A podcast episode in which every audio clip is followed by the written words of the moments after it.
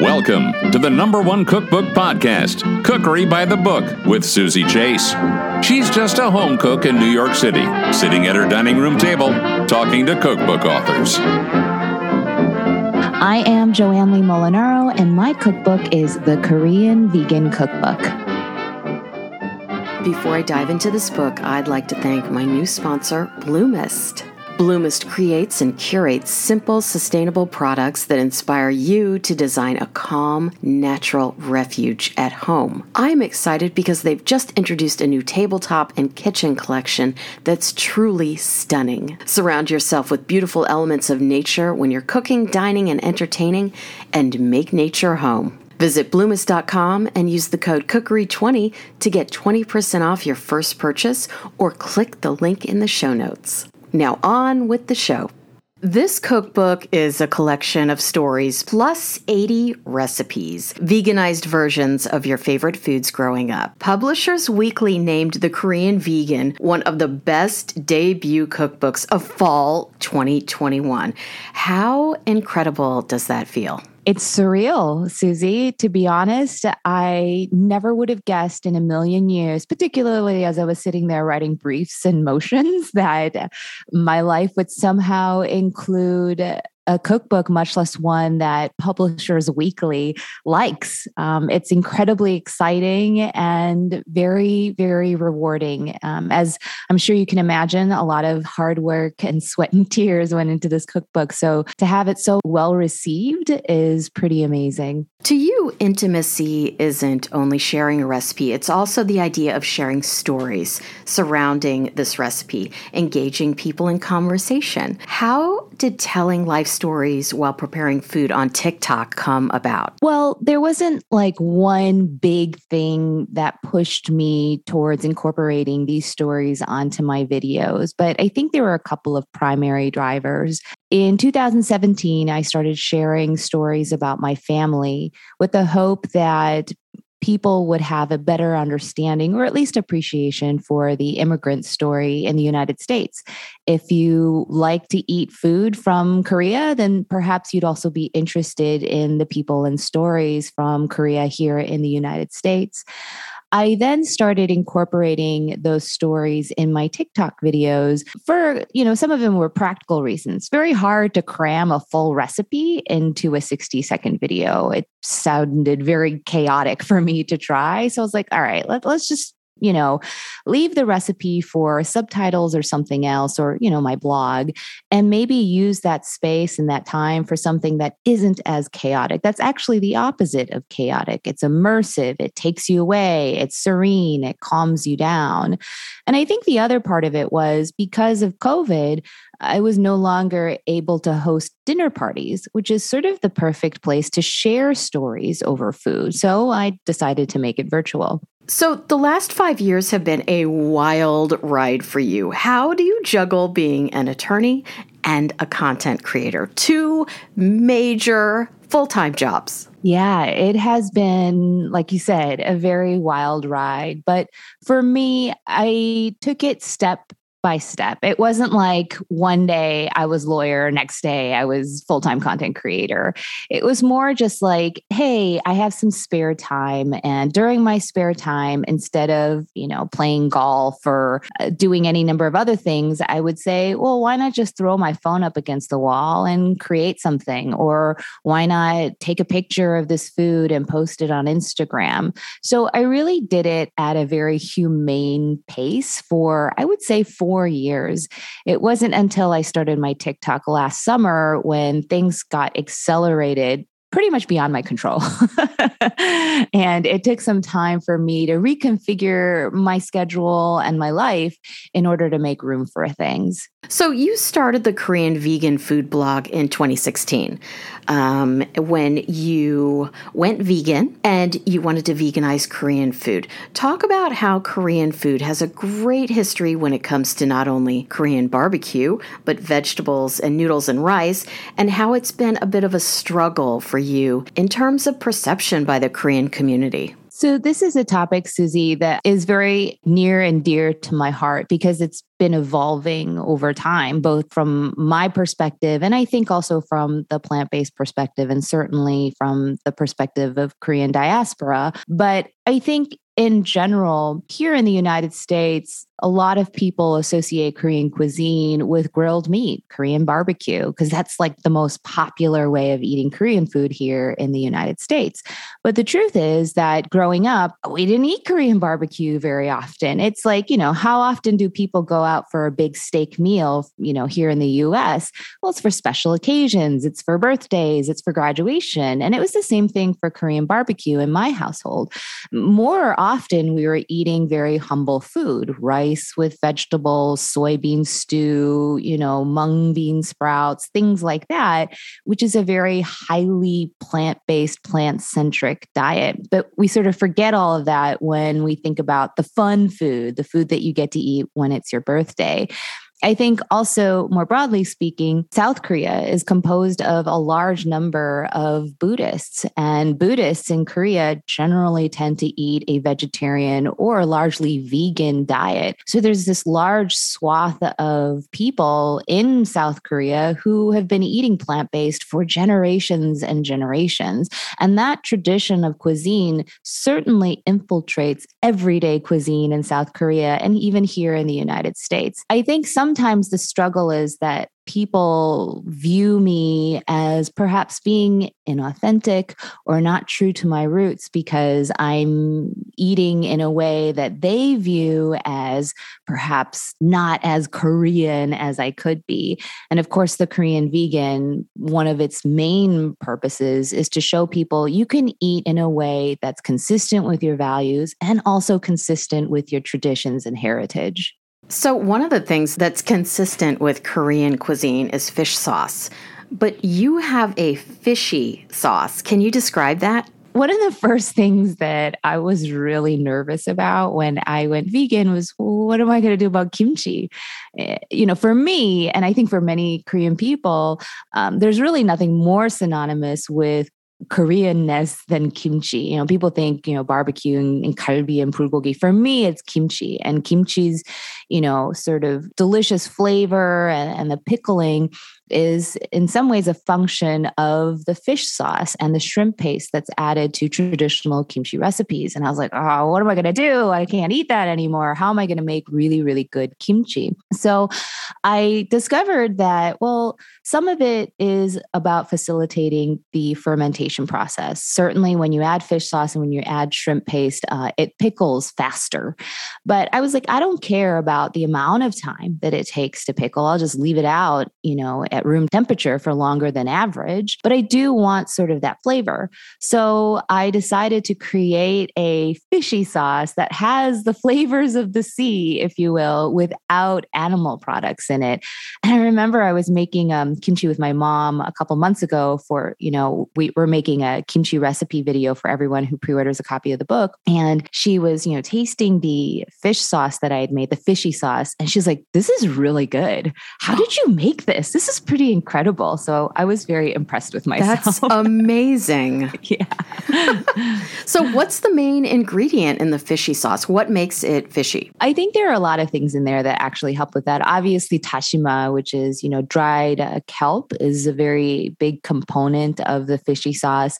Mushrooms um, are also really important. You'd be surprised how seafoody certain mushrooms can taste. And there are a couple of vinegars in there. And the reason I kind of thought of vinegar was because when I was a little girl and I'd be going through my mom's pantry, I'd get that big, what is that smell? And of course, it was the big bottle of fish sauce that my mom had. And sometimes when I go into my vinegar cabinet, I have the same reaction. I'm like, there's something to this vinegar that's very similar to the fish sauce my mom used to keep in her pantry. It's crazy because fish sauce smells awful, but it tastes so good. I know. It, it adds tremendous Tremendous flavor. You know, it's like salt in many ways. It enhances the flavors of the things around it uh, just because of the way that it works. And my fishy sauce is sort of designed to do the same thing. So one of the things your fans love about you is your honesty and candor when it comes to storytelling. I'd love for you to talk a little bit about your grandmother and her kimbap recipe. Yeah. So my grandmother, this is my father's mother, my 친할머니, she always made kimbap for everything. It was like her go-to meal, particularly when it was for while we were on the road. And, you know, growing up, my parents weren't wealthy enough to afford plane trips. So we were always taking road trips. Like every summer, our vacation was to Michigan or Wisconsin Dells or Lake Geneva. And that in itself was frustrating because all of my friends were going to Florida or, you know, Cancun or some somewhere cool where they get to go on an airplane. But the worst part about the road trip was the fact that we didn't get to go to Big Boy or McDonald's or Wendy's or whatever uh, you would find on the road. We always had to eat kimbap, which is what my grandmother packed for us so that we wouldn't have to spend extra money on food. So I grew up hating kimbap because it signified everything that I felt was so wrong about being a Korean family, that we didn't get to go on airplane trips. We didn't get to eat Big Boy and McDonald's, and we didn't get to stay at fancy hotels. We had to stay at the cheapest motel on the road. And of course, you know, over time, particularly when I was in college and I was no longer able to just eat Korean food whenever I want, kimbap reminded me so much of my grandmother and my, you know, the amount of time that she would take to roll out each roll. And it made me not just miss the food, but it made me miss her immensely. And so now, you know, especially, you know, twenty years after she's passed away, making kimbap is probably one of my favorite things because it reminds me so much of her. Many women, me included, have a woman piling words into our head. Um, you talked about this on your TikTok. Can you describe the voice that's in your head? I think for me, the voice that is constantly trying to, you know, suck out all my joy is always, you need to do better. You're not working hard enough, um, you know, or you're not a good leader, or you're not strong enough.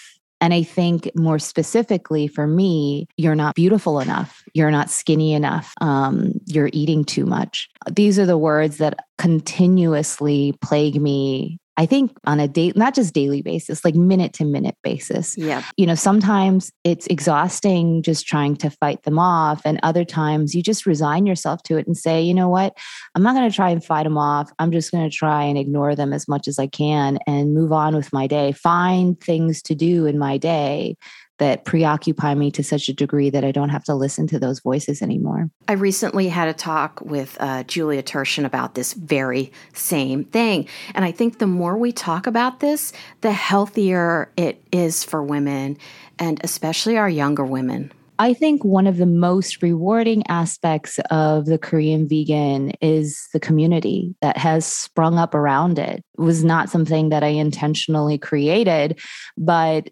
sharing some of these very vulnerable moments in my life without um, being too afraid of being told, oh, no, those voices are right. You are weak. You are not beautiful. You are not skinny enough.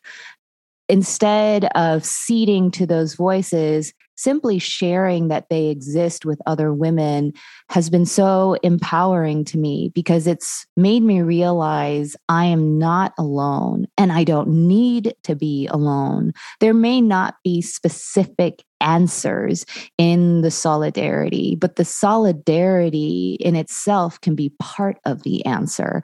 And that has been incredibly healing for me. And I think you're gorgeous. By the oh, way. Thank you, Susie. That's very sweet. But we all have that voice. We all have that, God, you're so fat. I go to this place called Lift Tonic that's a gym where you lift weights. And I'm in the back because I don't want to be near the mirror. Mm, yeah, I so, I hear you on that. It's everywhere. Mirror, oh, yeah. The mirror can be sometimes your best friend or your very, very worst enemy. And I always tell young people, particularly on TikTok, when they're like, how do I love myself? How do I get past insecurities? And I was like, when you look at the mirror, pretend it's not you. Pretend it's your little sister. Pretend it's your little brother or your daughter, and speak to that reflection the same way you would speak to them. Yes, we give so much grace to other women that we don't give ourselves. Totally. And that is a big problem. We need to switch that narrative really badly. So on on the other hand, I have a problem with tofu. I really want to love tofu. Oftentimes, I feel like tofu is bland, which it really is. And people say the beauty of it is that it's a blank canvas, but misunderstood. How do you infuse flavor into tofu? Well, there are a lot of technical ways that you can maximize flavor in tofu. And, you know, I can touch upon that really briefly. You know, one way is, is to freeze tofu. And there is actually a chemical reaction that occurs when frozen, you know, when you freeze tofu that creates these incredible air pockets that facilitates absolute map maximum absorption of any flavor that you put around it. So it literally acts like the best sponge ever, so that every bite is infused with, again, whatever flavor you put into the sponge. So that's one technical way that you can infuse flavor into what I agree is largely a bland protein. But I think also people forget tofu comes in multiple textures. It's not just extra firm. Uh, I think that You know, as a vegan content creator and as a vegan recipe developer, I'm always seeing recipes that are like extra firm, extra, extra firm, you know, make it as firm as possible, because all they're trying to do is mimic chicken. And I'm like, I, I don't really care about mimicking chicken. I grew up eating tofu my entire life, and I have been exposed to every variety and texture of tofu, from literally the kind that barely holds itself together to so thick that it does actually taste like meat. And I think one of the beauties of tofu is trying all those different textures in a variety of different contexts. Like, make yourself a delicious pudding with silken tofu, or, you know, make yourself some braised tofu with medium firm tofu, which is, in my opinion, the best way to eat tofu. And then if you want something heartier, like a sandwich with a really, you know, kind of chewier, meatier texture, then go ahead with the extra firm and throw that baby in the freezer to kind of get that sort of fibrous feeling to your protein. That is a good tip. Yeah, it's really good. The medium firm tofu, I have to say, especially with my braised tofu recipe in the book, is phenomenal. I've made it for multiple dinner parties in the past month, and everybody just eats it all up. Over the weekend, I made your recipe for stir-fried mung bean sprouts on page ninety-three. And you write in the cookbook, you grew up eating bean sprouts, but they're not the kind we see in Western cuisine. Can you talk a little bit about this and describe this recipe? Yeah. So I remember when I was in high school, a lot of the kids would bring their own lunch with them. And, you know, because I went to a crazy high school where we were all overachievers and taking ten classes a day, very few of us actually went to eat lunch in the cafeteria. Most of us actually ate lunch during class. Uh, and I remember during Latin class in particular, a bunch of us would eat our lunch there. And one of the girls brought this amazing looking sandwich with a bunch of sprouts on the top. You know, those little like alfalfa sprouts. Yeah. Very skinny. And it looked so delicious. So the next day I was like, okay, I'm going to do the same thing. I'm going to bring a sandwich and I'm going to put these sprouts that I've never had in my life on top of this sandwich. I bring it with me to Latin class and I take a bite out of it. I'm like, all right, I really don't like these sprouts. They don't taste like what I expected at all. So I remember removing all the sprouts and then eating the sandwich. And to this day, I, if anything has sprouts like that in it, I ask for it to be removed. So the sprouts that I grew up eating, mung bean sprouts, they're not thin. They're not like thread thin. You know, they've got the bean at the very end of it, the mung bean, and then they're pretty thick. Um, they're thick sprouts, and and they're, you know, filled with, you know, fiber and fluid. I, I really can't describe it in any other way, but they're thicker than the sprouts that I think, you know, we grow up here in, in the United States with. And they're chewy. They've got texture to them. And this recipe that I came up with was directly a result of watching a Korean drama, one of my favorite, Itaewon Class. And in Itaewon Class, you know, there are a bunch of kids who are trying to make a successful restaurant. And there's this one dish that comes out of the kitchen, and it's a bunch of mung bean sprouts with noodles in it. And it just looks delicious. I mean, my mouth was watering and I was like, all right, I got to recreate this dish in my kitchen. And I basically just put all of my favorite ingredients into the pan along with some sweet potato vermicelli. And it turned out amazing. Like, I would eat this every night. It's really, really good. Oh, I'm so glad you liked it, Susie. So I also made, okay, tell me if I'm saying this wrong, kimchi bokkeumbap. Yeah, that's pretty good. And it's on page two fifty-five. So there's something I love about a recipe where you can use things you have in the fridge or pantry. And I think this recipe is a great example of that. Well, growing up, my grandma was, both my grandmothers, you know, they're both survivors of war. And, and so the idea of wasting food is literally worth like being, you know, hit on your arm. Like my, my grandmother would literally be like, no, you have to eat every last kernel. You have to drink every last drop of milk. I mean, it was very, very important not to waste a shred of food. And that is, again, very endemic of Korea. They don't like to waste food. So you have many dishes, which are about extending the, you know, edibility of food, like kimchi and all the different pickling of vegetables, but also many recipes that are simply about, well, taking all the little leftovers and creating something incredibly delicious and nutritious and hearty from that. And kimchi bokkeumbap is exactly that. It It's like, there's no real recipe for it, right? Like the recipe is just take all the delicious things that are left over in your fridge and throw it into a pan. And, you know, you utilize a certain methodology to get as, you know, crispy a rice as you can for your fried rice. But honestly, it's about all those flavors and getting to enjoy the last bits of all the hard work you put into making all that food. An old Korean proverb says, what looks good tastes good. In short, ancient Koreans carefully considered both the taste and visual appeal when preparing food. Korean cuisine is really beautiful. Many of the dishes are really colorful, and the photos in this cookbook are gorgeous. Well, thank you so much, Susie. I worked really hard on the photos and I was really insecure about it. It was that voice again. I was like, oh, my photos are going to suck. Everyone's going to think I'm a terrible photographer because obviously that's not my trade. I'm not a professional photographer. So it always makes me very happy to hear that people think the book looks beautiful. But I think you touch on something that, again, really kind of dates back to gung, which means palace in Korean cuisine. If you go to some of the temple restaurants, the restaurants that serve temple cuisine in South Korea. And these are Michelin-rated restaurants. They are literally some of the most beautiful dishes you will have ever seen. They're so meticulously crafted to be pleasing to your spirit. And then, of course, they taste amazing. And this is all, by the way, plant-based because Buddhist cuisine or temple cuisine in, in Korea is largely plant-based. And this dates back to, you know, the, the dynasties, the empires that ruled Korea before it became a democracy. And it was because many of the nuns that ultimately ended up serving food to Buddhist uh, communities came from the courts of the palace. They were working in the kitchens for the kings and queens of Korea, and they brought their trade into the temples. And so the food that you see now in temple cuisine that's so beautifully crafted is is because it was learned by some of the greatest uh, culinary specialists in Korea.